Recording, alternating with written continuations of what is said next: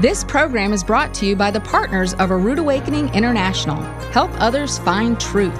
Support A Rood Awakening International today. The world is in chaos, but Yehovah is in control. And Yeshua's return is right around the corner. It's time to prepare the way for the return of the King of Kings because it's the end of the sixth day. The sun is set, and this is the Yom Teruah 2023 edition of Shabbat Night Live.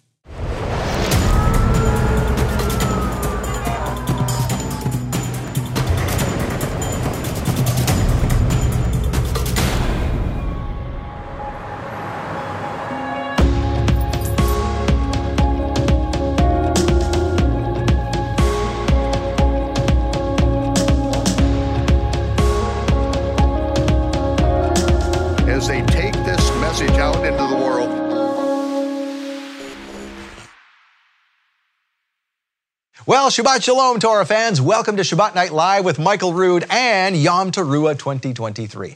Our guests are now in the building mingling with Michael Rood. We have a full day of teachings tomorrow, and tonight you are going to get a glimpse of this year's teachings from Jake Hilton, Steve Siefken, and Matthew Vander Els. Plus, our episode tonight is a special teaching that Michael did way back in 2011 from New Mexico called The Day of Trumpets at the Rock of Ages, where the Ten Commandments are written in Paleo Hebrew.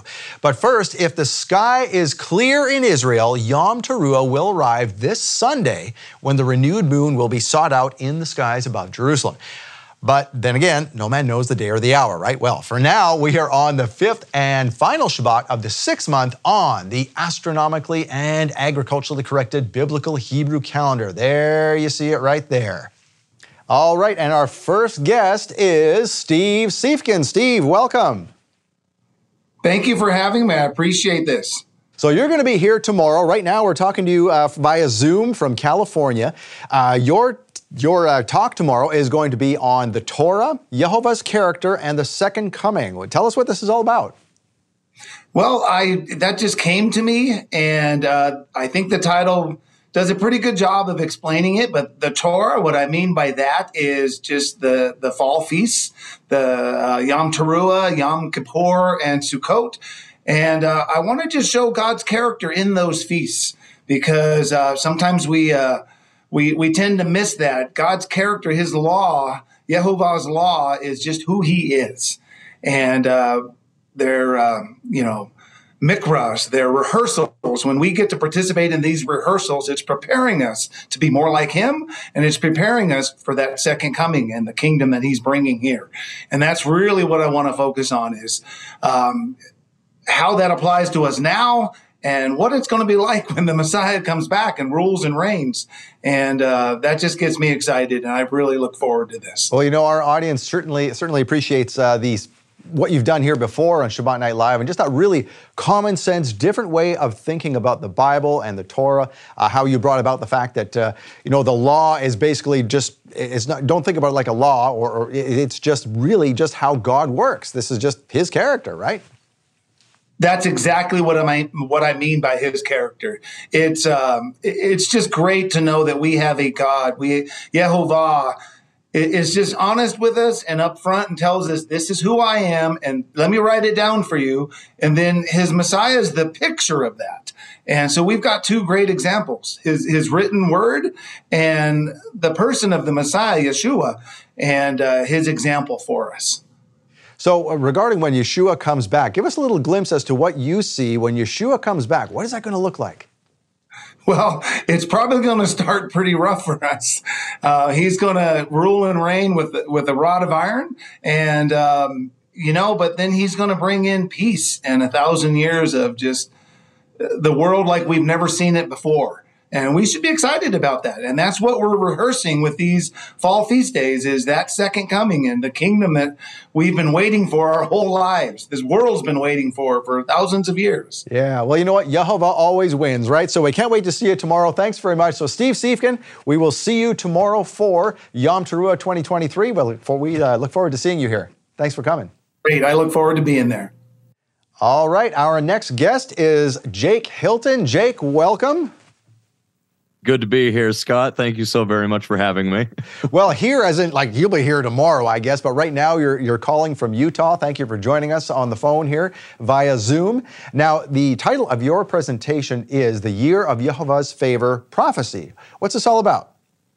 Okay. Well, I mean, first of all, got to say, super excited for this event. I just, I can't wait. I, I'm just I'm chomping at the bit here. I really am because not not only do I have the uh, opportunity to get to fellowship with you and with Michael and Anna Lil and all the Rood crew, but I get to meet with so many of these wonderful uh, people, these brothers and sisters, 75 in total that are going to be there live with us.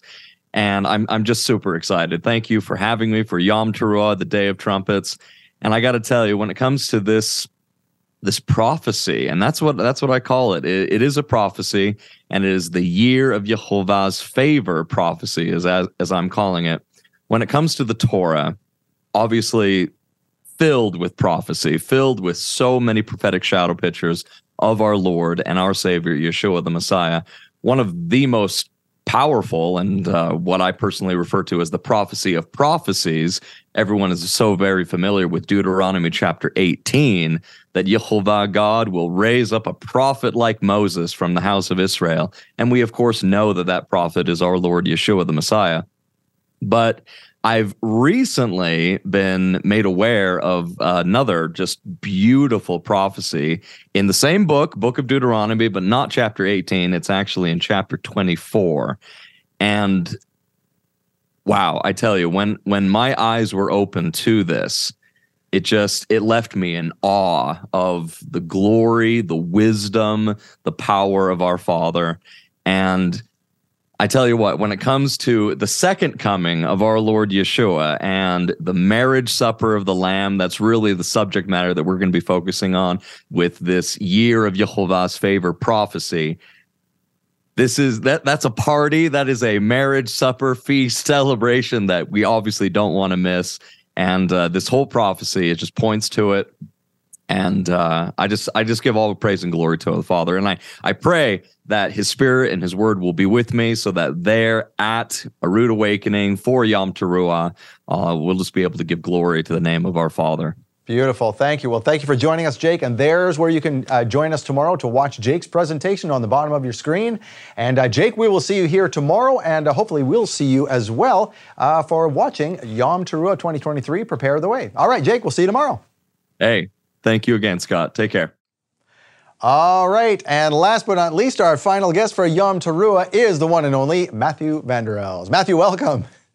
Uh, thank you for having me on, Scott. It's good to be here. So you'll be here tomorrow, but we wanted to get a little bit of a snippet of what you're going to be doing tomorrow, uh, today. So your presentation is called "Conquering the Sons of Hell." Love it. Yes, absolutely. It's based on the verse in Matthew 23 where Yeshua criticizes the Pharisees for going out and making uh, disciples, if you will, and their disciples becoming twice as much of children of hell as they are. And so I'm a patterns guy. I love the the the literature background, the narrative of the Bible, the whole story, and uh, I love finding the patterns that continue reoccurring in the Bible from the very beginning all the way to the end of Revelation. And one of those patterns or motif is this dynamic of good and evil that we see in the garden, right? The fruit. Um, but there's a bit of irony in that because humanity now has the knowledge of good and evil, but every single time they try to implement it, it's not correct. the things that they think are good are evil, and vice versa. And so we're going to take a, a, a, journey through the Bible, through the biblical story, and uh, and see where it takes us as far as the motif of good and evil and how we conquer the sons of hell. Okay, well, there's the information on the bottom of the screen when people uh, can watch your presentation tomorrow. And I know folks have really loved uh, what you did last month with us on Shabbat Night Live. You did a whole series on, on patterns in the Bible, and I think one of my favorite things was when we talked about uh, David and Goliath and that whole uh, connection with the, the snake skin and the bronze. Yes. That, that's absolutely. amazing stuff. It's, absolutely. The biblical authors, we are uh, they weren't dumb, Scott. They were geniuses. They were authors, literary geniuses. They knew what they were doing when they were writing the Bible uh, with the inspiration of the Holy Spirit. And it's beautiful and it gets me excited. And I hope I can get others excited about it as well. All right, sounds great. So we'll see you here tomorrow, Matthew, and I know you're in town. Uh, so will family be joining you tomorrow as well? Uh, I, am sure they will be. Uh, that's the plan. Is my wife and my kids, so that would be great. Ah, sounds great. Okay, can't wait to have you. Okay, so there we have it. Matthew Vander Els for Yom Teruah 2023. Prepare the way. Again, there's the information on the bottom of your screen as to when you can see Matthew. So we will see Matthew, and we will see you tomorrow for Yom Teruah. Don't miss it.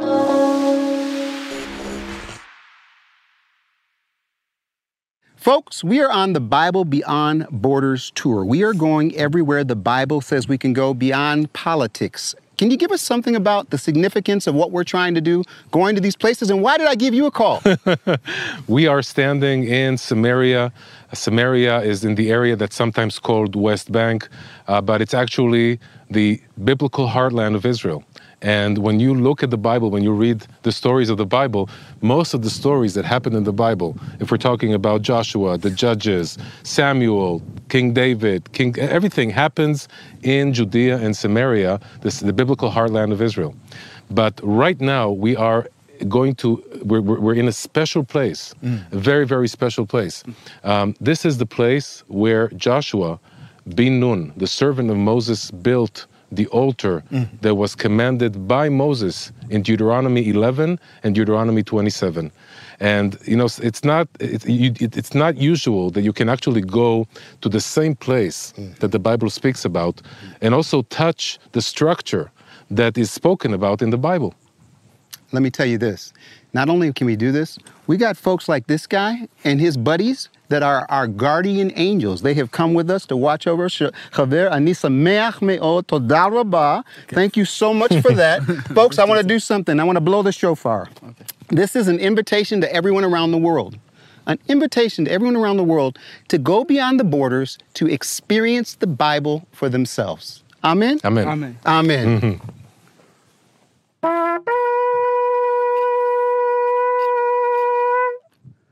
Mm-hmm.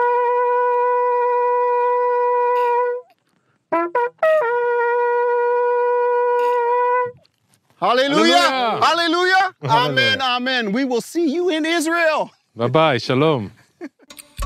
No one seems to know how Yehovah's time clock works, even in the Promised Land.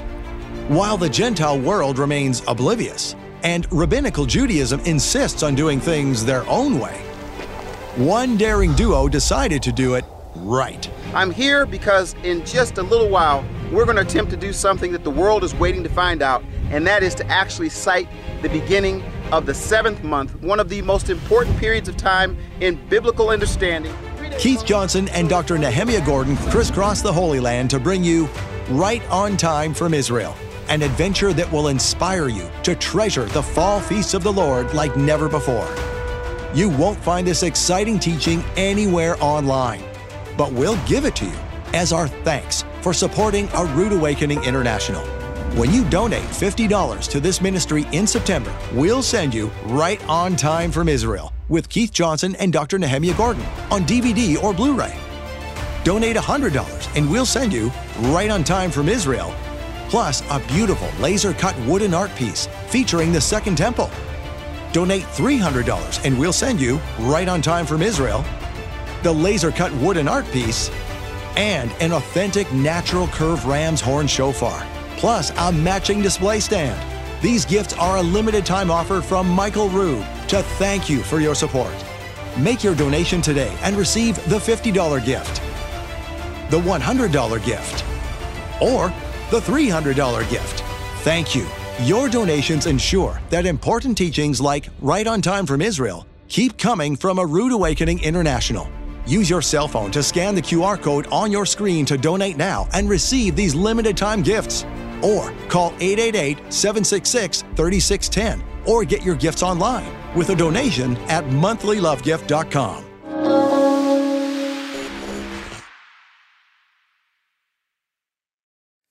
The traditions that we have in modern day Judaism remind us of what we did in the temple, and some of these traditions go back long before the temple in Jerusalem.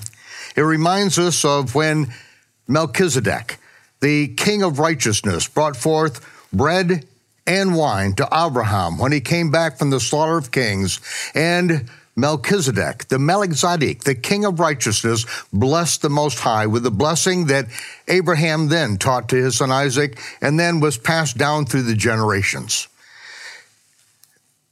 Yeshua said, Abraham saw my day and he rejoiced.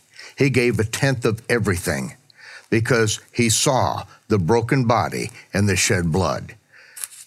Melchizedek, as Abraham and all of his offspring, then continue to say this prayer, this prayer of sanctification. Baruch atah Yehovah, Eloheinu melech ha'olam, homotzi lechem miharetz. Blessed are you, Yehovah, our God, King of the universe, who brings forth bread from the earth. And Yeshua said, This bread represents my body, which will be broken for you. And this is what Yeshua said the last night that he was with his disciples. This represents his broken body that was broken for us. And then the blessing of the wine. Baruch atah Yehovah Eloheinu melech haolam borei peri hagafen. Blessed are you, Yehovah, our God, King of the universe, creator of the fruit of the vine. And Yeshua said, This is renewed covenant, which will be paid for in my blood. As often as you do this, do this in remembrance of me.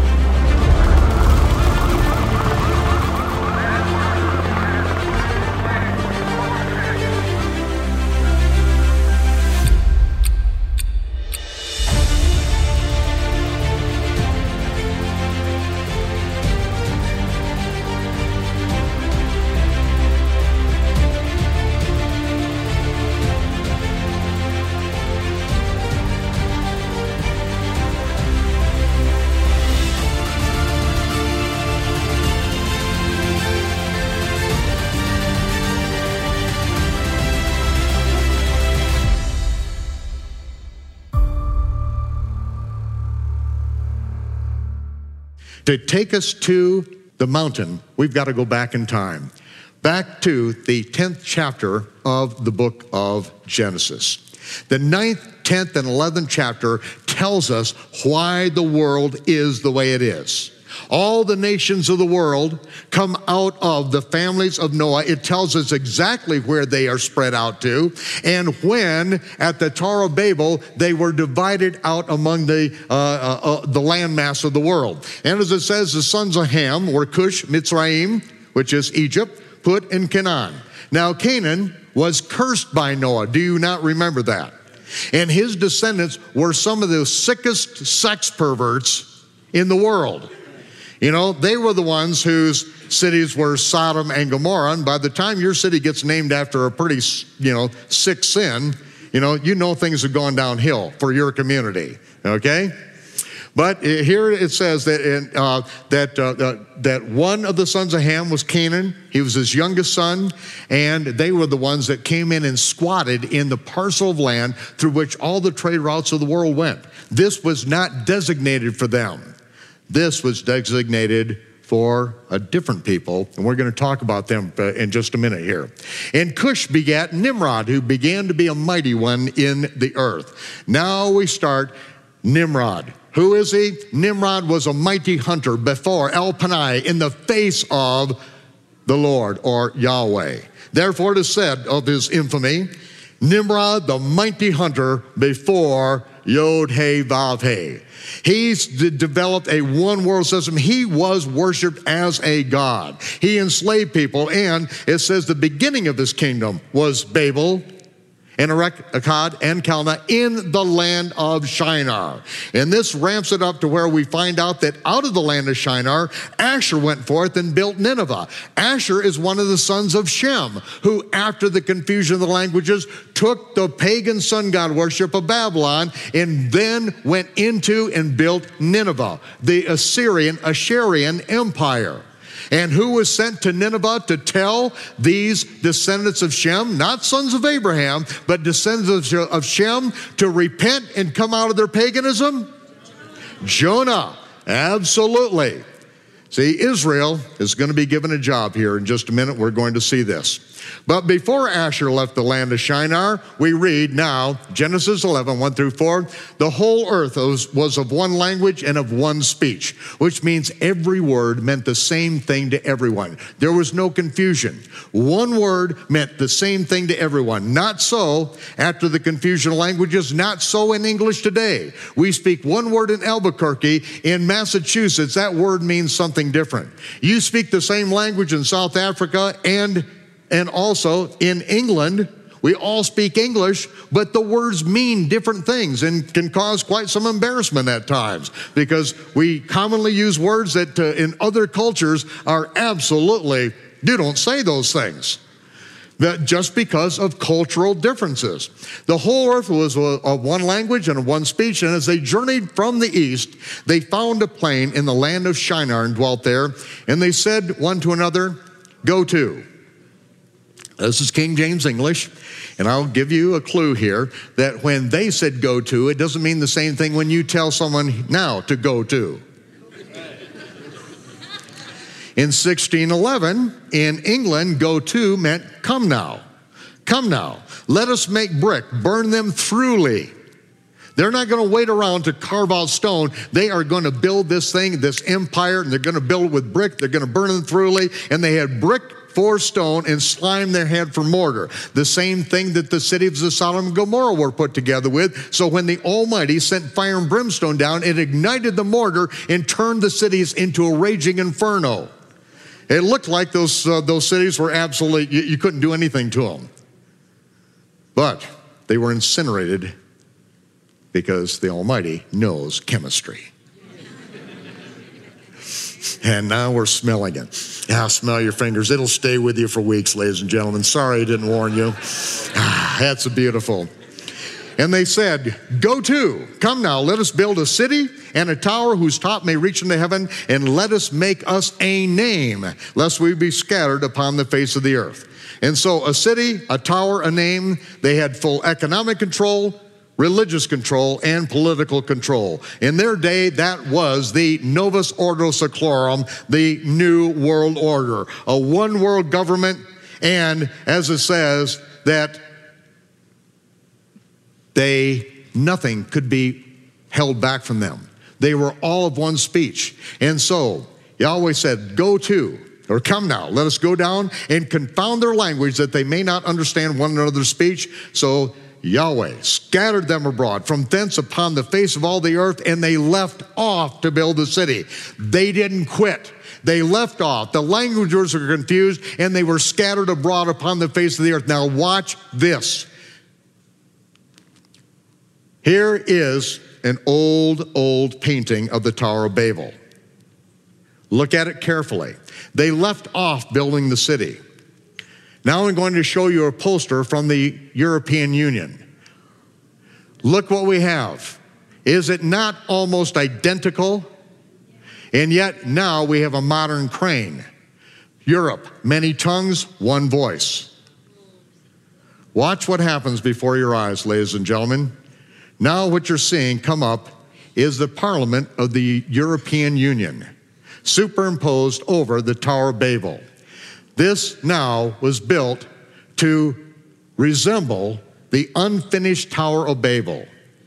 There is a conspiracy on many levels to bring us all under a new world order, a one world government. I heard first heard of it 10 when I was 10 years old sitting in Green Corners Baptist Church with an evangelist coming through talking about the new world order. And all my life, it was all being denied. Oh, no, that's just conspiracy stuff. Yes, it is conspiracy stuff, you idiot. The Almighty told us that they were doing this to enslave us, to bring us back under Nimrod's kingdom. We have theories about all their conspiracies, but he's doing it. Now, when I use the word idiot, I have to clarify so because some people are a little offended sometimes. The words idiot and moron are medical terms. They're medically defined, but if you look in the dictionary, they will tell you very clearly that there are archaic terms that are no longer used. Thank you. That means I get to use them. Because, as it says in the scripture, concerning understand the scripture, knowing this first, that no prophecy of the scripture is of any private interpretation, but holy men of God spake as they were moved by the Spirit. The word private, knowing this verse, that no prophecy of scripture is of any private interpretation, is the Greek word idios, from which we get the word idiot. And if you interpret the scripture through your narrow playing field, you know, 2,000 years removed and 8,000 miles from the land of Israel, and you don't put it in context and you don't make it work with everything else, then you're an idiot. okay? And I can see some of you just need to lighten up a little bit. now, what is a moron? That's someone too stupid to know that they're an idiot.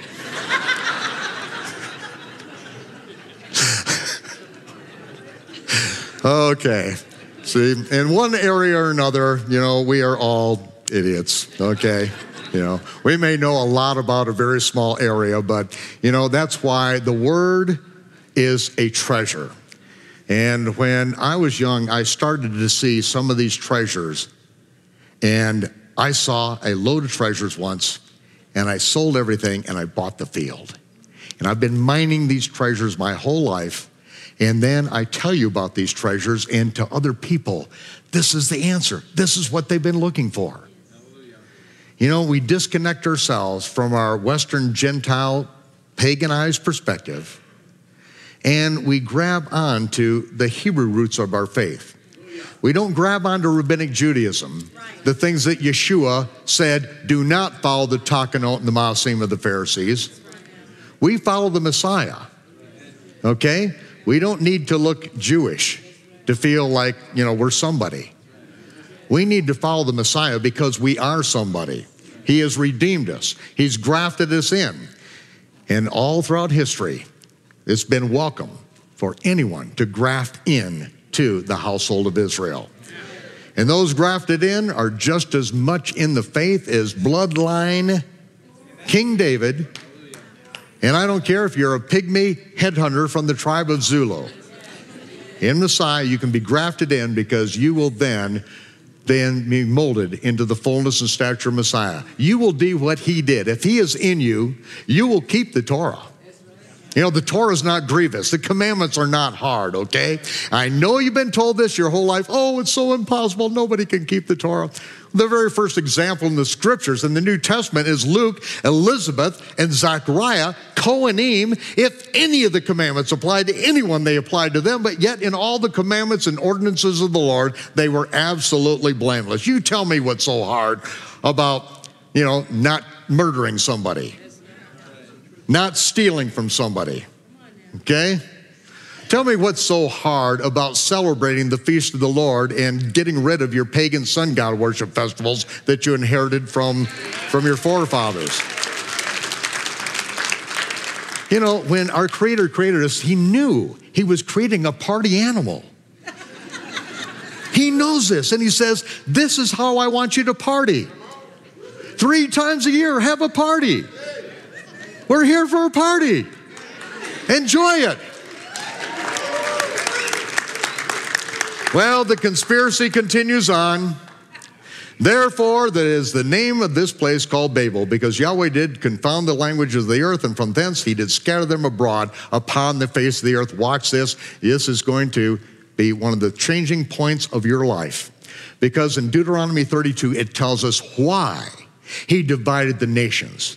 When the Most High divided the nations to their inheritance, when he separated the sons of Adam, he set the bounds of the people according to the number of the children of Israel.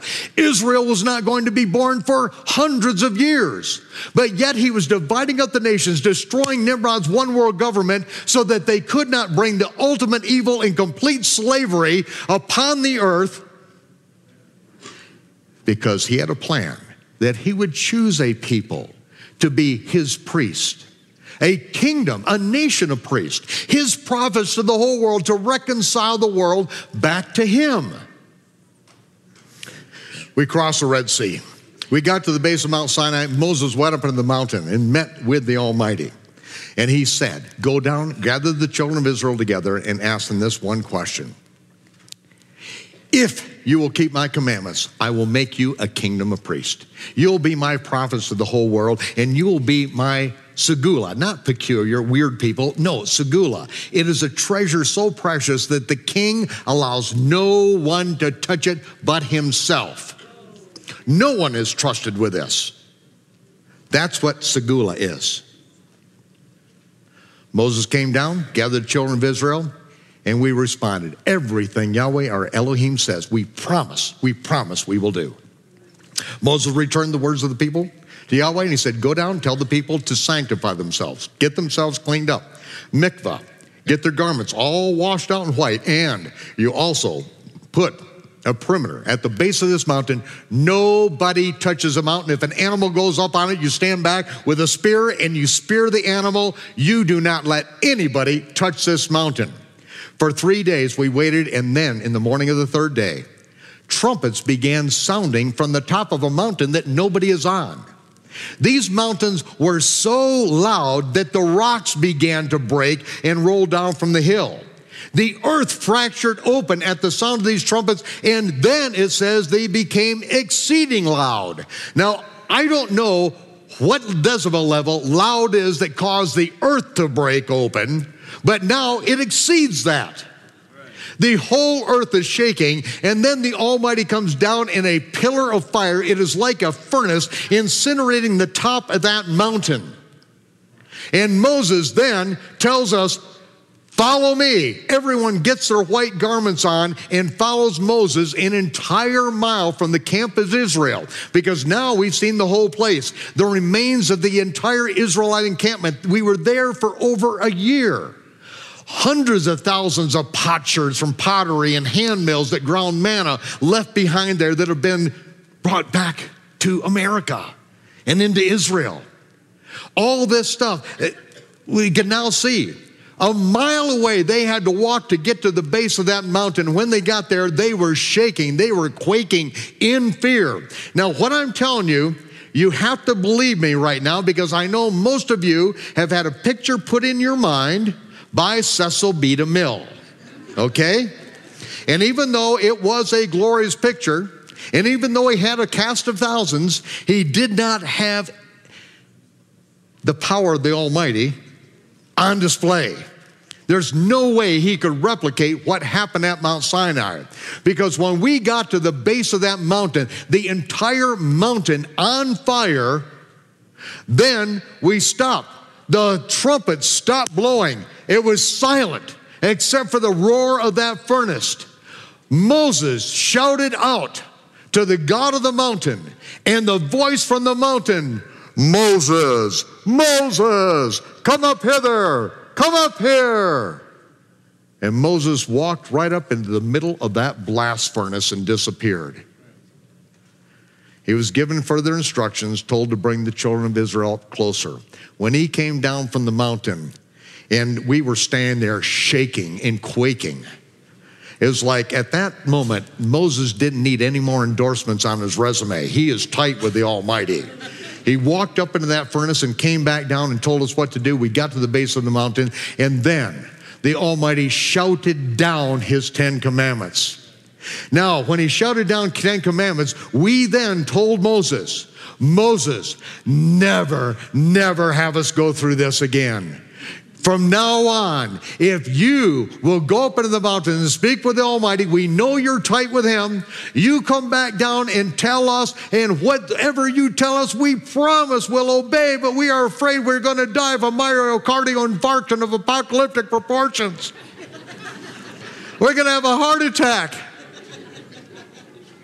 So Moses returned the words of the people to Yahweh, and Yahweh said, They have well spoken that which they have spoken. I will no longer speak to them as I did today in this flame of fire. From now on, I will speak to you, and they will listen to you. They must listen to you. And he said that no one, no one is ever allowed to add one single commandment to the commandments that I give you. No one is allowed to diminish one single commandment. If anyone does, they are a false prophet.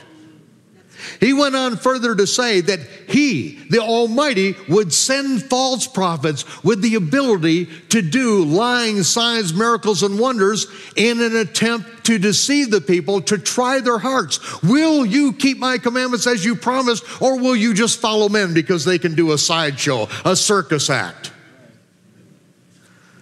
Well, that is a deception if the Almighty sends miracles to deceive you. No one adds, no one subtracts. He said, Okay, I won't speak to them again like this, but I never, ever, ever want you people to ever forget this day. From now on, on the first day of the seventh month, you shall have a memorial of the blowing of trumpets. You will have a memorial of the shouting from this mountain. You will never, ever forget this day. And yet, 17 years in an ultra Orthodox Baptist church, I don't think I ever heard the words Feast of Trumpets, Day of Trumpets one single time. Do you remember, Mom? Not once. The day we are to remember. See, if we add a single commandment or diminish one, we no longer have his commandments. We have a man made religious system. Listen to me. This is Yeshua's message. I am teaching you the gospel of the kingdom. Yeshua deliberately, deliberately broke the takanot and the ma'asim of the Pharisees. And to show that heaven endorsed it, miracles were done. They even took him to the grave, but that still didn't hold him. The Almighty is showing that still, you listen to that prophet. You must listen to that prophet. If you don't, you're going to be held responsible. Yeshua is the prophet of whom Moses spoke because as we read in Deuteronomy 18, speaking of this very day, when the mountain shook, when the fire came down, and we said, No more, no more. And then Moses said, The Almighty will send another prophet like me in the future. You must listen to him. It's not an option. Every year, this day is when we remember the prophet of whom Moses spoke. And that he would not add to, he would not subtract from. Surely, certainly, he would infringe on, he would completely violate man made religion. And just because it was Phariseeism in his days, it makes no difference. Every denomination upon the planet has their own man made rules and regulations, but guess what? I don't live with a whole lot of guilt or sin consciousness because sin is the violation of the Torah according to 1 John. And if you're not living in violation of the Torah, then, you know, what's there to be guilty about? You know, you know, I must break the rules of religious systems like a hundred times a day. And if I'm to feel guilty about the rules and regulations of men, you know, I'm in, I'm in tough luck. That's why I announced several years ago on the day of trumpets that I'm running for Pope. I'm going to get some things cleaned up. I'm going to get all this addition and subtraction of commandments. We're going to get this stuff cleaned up. So vote for me if you get a chance. Okay? So here we are at Mount Sinai. The Almighty has shouted down his commandments, and now Moses is up in the mountain. For the next three chapters, he is give, being given the very revelation that we said we don't want to hear anymore. You go up and find out from him. We cannot handle it. Our brain is on overload. We're scared to death. And so Moses receives more information. One of those that says, Do not learn the way of the heathen, do not follow the pagan, but keep a feast to me three times a year party with me three times a year. Oh, you know, oh, yeah, I don't want to obey the Torah. The Torah's been done away with. I can't have any more fun. I can't have a real feast. I've got to go to a Sunday school picnic and drink Kool Aid out of a styrofoam cup. What kind of celebration is that? Goodness gracious. So, now for the next three chapters, we're given the details. Moses comes back down from the mountain now. Still, no tables of stone, ladies and gentlemen. Moses comes down from the mountain and he writes the words on a scroll. On the hides of sheep, he writes it on a scroll, just like what is behind me. Right here, now this is the entire Torah, okay? The five books of Moses written on the hides of 55 sheep. This is smuggled out of Iraq just before the last Gulf War. Okay, it is over 300 years old. You're welcome to take a look at it. We've got another one in our office that has been dated to over 400 years of age. It's almost breaks when you just roll it out to look at it. This one, you can look at it. We're going to bring it off uh, from here sometime during the weekend. Please don't touch it, okay? But I want this to be here so you understand that Moses wrote these words, these next three chapters on a scroll, the commandments that he was given specifically. To come down, he wrote it, and then he told the Levites to kill bulls, several bulls. And bulls have gallons and gallons of blood. He took half of the blood and he sprinkled it on the altar. And we're talking about, you know, that's a that's a euphemism, sprinkle. When you got gallons of blood, it's kasbloosh. Okay? Then he takes hyssop and with the accompaniment and the help of the Levites with basins, he goes around and it's going to take him all day long to dip this hyssop in the blood of bulls and shake it upon the congregation of Israel. Every single person has blood shaken upon them all day long under the hot sun. He is shaking blood upon every single person in the camp of Israel. Now, when he finishes, he then takes the hyssop and he shakes it on the book.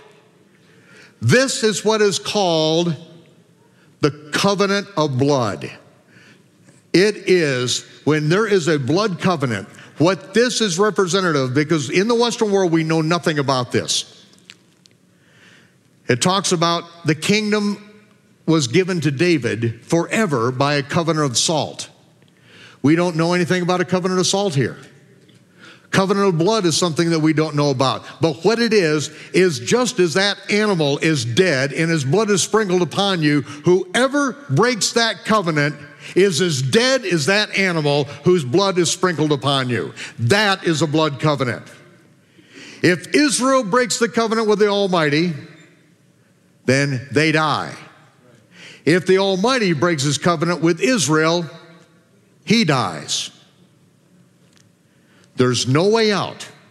If either party breaks the covenant, it is the death penalty. Moses then goes back up to the mountain, and now he's gone for 40 days and 40 nights. During this time, he is given the revelation of exactly how to build the Ark of the Covenant, the table of showbread, the altar of incense, the menorah, the brazen laver, made of the looking glasses of the Israelite women, and the altar.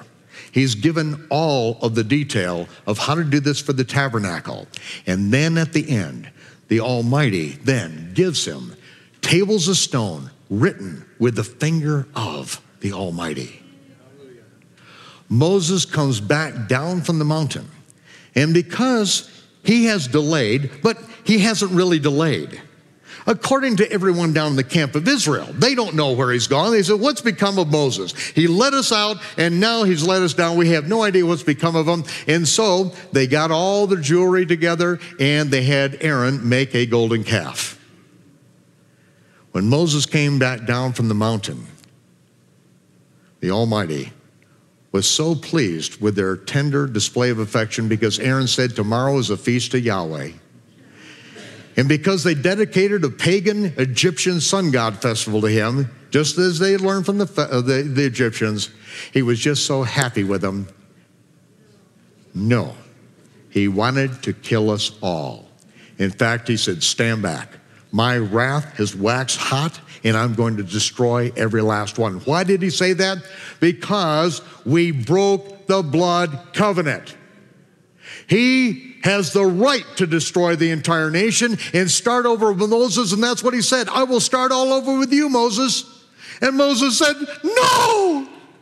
I'm 80 years old. I've just gone through this whole thing. I'm not going to do it. He went back up to the mountain and was on his face before the Almighty. Figure out something else.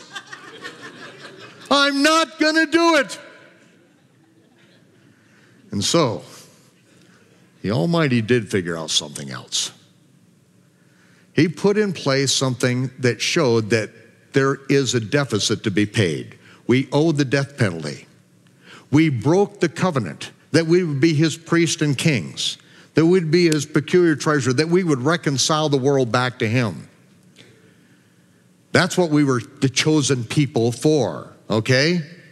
But we didn't do what we were chosen for. We broke the covenant, we deserved to die.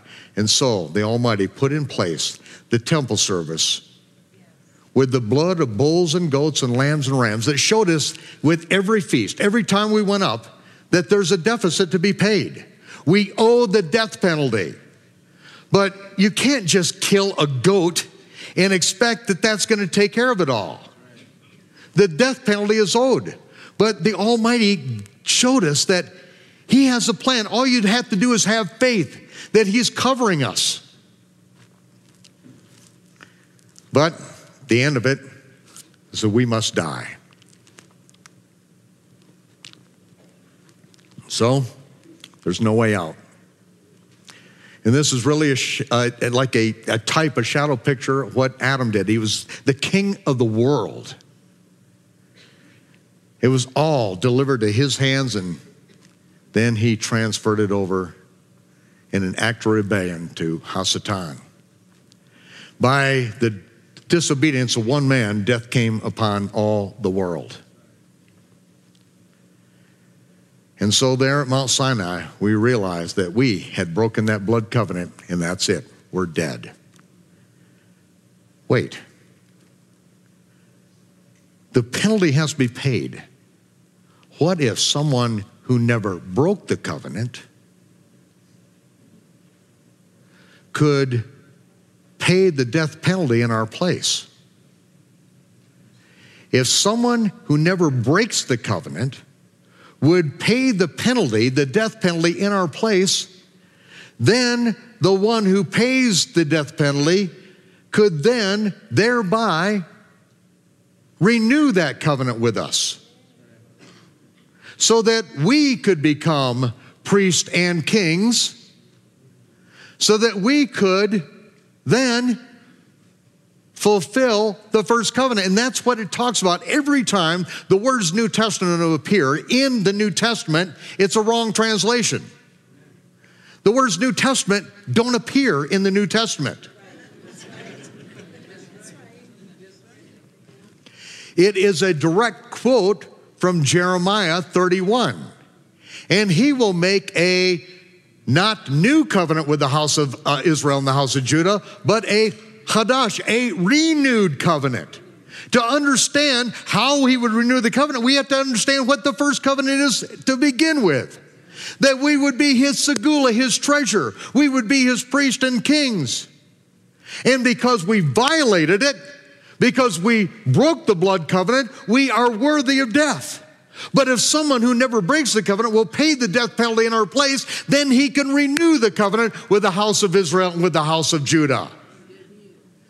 When Yeshua said, This is the not King James English New Testament my blood, my goodness, no. He knows what he's talking about. He's quoting Yirmiyahu.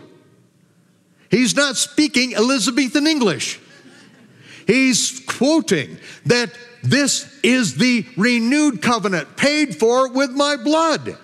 I'm going to pay for it for you. Do it in remembrance of me. From now on, understand what I'm doing. But yet, no one is teaching about the covenant or the renewed covenant or why, when we were offered to be priests and kings at Mount Sinai, in the book of Revelation, it says, and he has made us priests and kings because he's paid the death penalty for us. And every year, when we blow the shofar, we recognize that the Almighty not only shouted down His commandments, He told us no one adds or subtracts. He said to do this forever. He said that this reminds us every year that there's another one coming, like unto Moses, who hears directly from heaven that we must listen to. And that's why the Pharisees changed it to Rosh Hashanah. Because everything I told you that's to remind us of, now they change it to the head of the year and we just have a big party and we ignore that no one's allowed to add or subtract. They've added thousands of their own commandments. They've taken away. How is it, as Yeshua said, you break the commandments of God by your takanot? You make rules and regulations that nullify the Torah. Nobody does that. Nobody has the authority. Yeshua didn't do it. If he did, he'd be a false prophet according to the definition of Moses. Israel didn't do their job, but Israel is doing their job, those who are grafted in. No matter where they come from, our job is to be his priests and his kings, to preach the gospel of the kingdom. See, the death, burial, and resurrection, that has something to do with the renewing of the covenant, but that's not the gospel of the kingdom. We've got to see how the whole thing fits together, and we have got to proclaim it because this generation is going to hell in a handbasket. Yeshua said, The gate that leads to life is extremely narrow, and very, very, very, very few people will ever find it. And those who do find it, even a smaller group, will actually walk that path. You know, I know we've all been given the, you know, some kind of, you know, equation. You know, if we do this, you know, 40 second stanza of just as I am with every head bowed and every eye closed with no one looking around. One more time. Just raise your hand. We're not going to embarrass anyone. Okay, everyone, your hands raised. Now stand up. Okay, we're not going to embarrass you. Now everyone come forward who's going standing up. Okay, now in front of everyone, confess all your sins. You know, okay, you get a Gospel of John, do a repeat after me prayer. Your ticket to heaven is punched. Go out and live however you want. 50 years ago, that's what it was not what it was all about. How did you know that someone's life was changed? Because their life was changed. They did not just do some magical prayer and now they're in according to your denomination. No, that's a path to hell, ladies and gentlemen. Pay with good intentions. The gate, the broad gate that leads to destruction is religion. Everybody's religious out there. Everybody's religious. That's the broad gate. Yeshua pointed us to the narrow gate.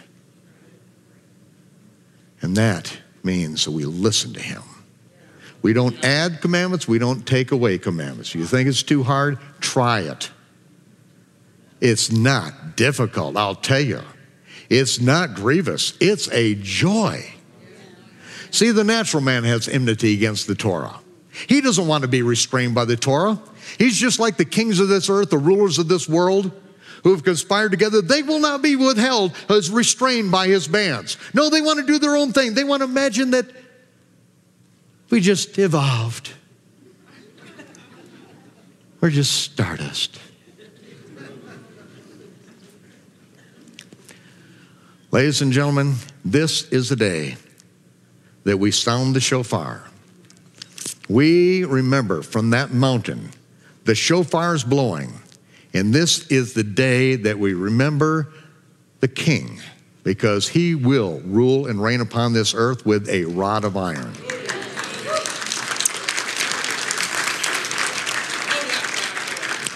The kingdom of heaven is among us right now. You either bow the knee now or don't worry about it in the future because this is his kingdom now. We submit to the king now. I have no problem with him. I mean, he like paid for the death penalty for me. So I, am moving ahead. We're moving on. Torah is the baseline, it's walking by the Spirit. It's the Spirit of the Holy One Yeshua in us, the Messiah in us, the hope of glory. If he is in you, you're going to do what he did break the rules and regulations of religion. And they're going to come after you and kill you. So, be of good cheer. They hated him, they killed him, they're going to hate and they're going to kill you. Be of good cheer, there is a resurrection. Okay? And that's how we that's how we take our stand because the day of trumpets is the day of the wakening trumpet. It is the time of the ingathering, but it's not the final ingathering right now. It's not the resurrection now. Today we sound the shofar and we reach out around the world with the gospel of the kingdom. We commit that we are going to proclaim the gospel. And we will give everything we've got because one day on the sea of fire and glass, to hear the words, well done, good job, will be worth everything.